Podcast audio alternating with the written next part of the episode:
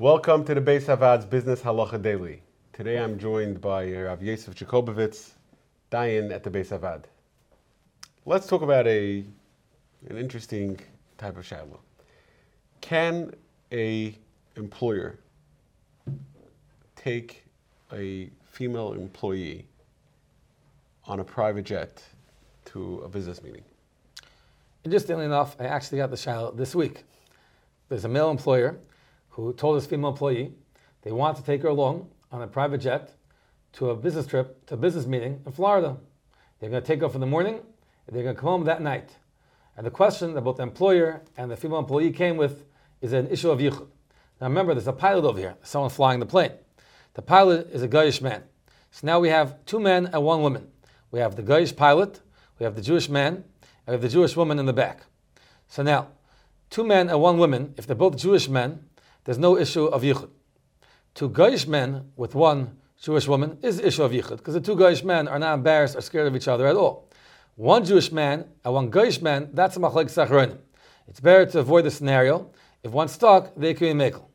Here there's another factor though. The pilot is flying the plane, he's stuck in the front, in the cockpit.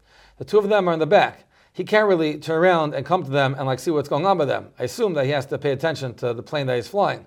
Same with the driver of a car would be like that. So here it's a little bit weaker to be lenient and be samach on the fact that there's a Goyish man in the front. So here in this case, what I suggested them was, is that it seems that there's a little more space on the plane to take someone else along. Maybe the employer wants to take another from male employee along. Then we have two men with the Jewish woman, two from Jewish men with the Jewish woman. That eliminates the issue of yichud.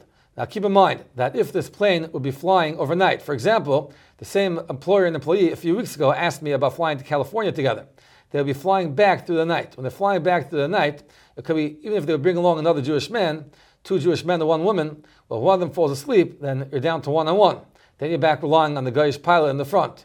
So that's a little more complicated. They should probably bring another man along. But in this case, they're flying to Florida, leaving 8 o'clock in the morning, and actually arriving back.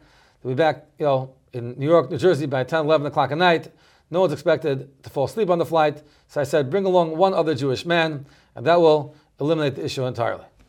If you enjoyed this video and would like to receive more like it, or to sponsor a future video, please visit beishavad.org.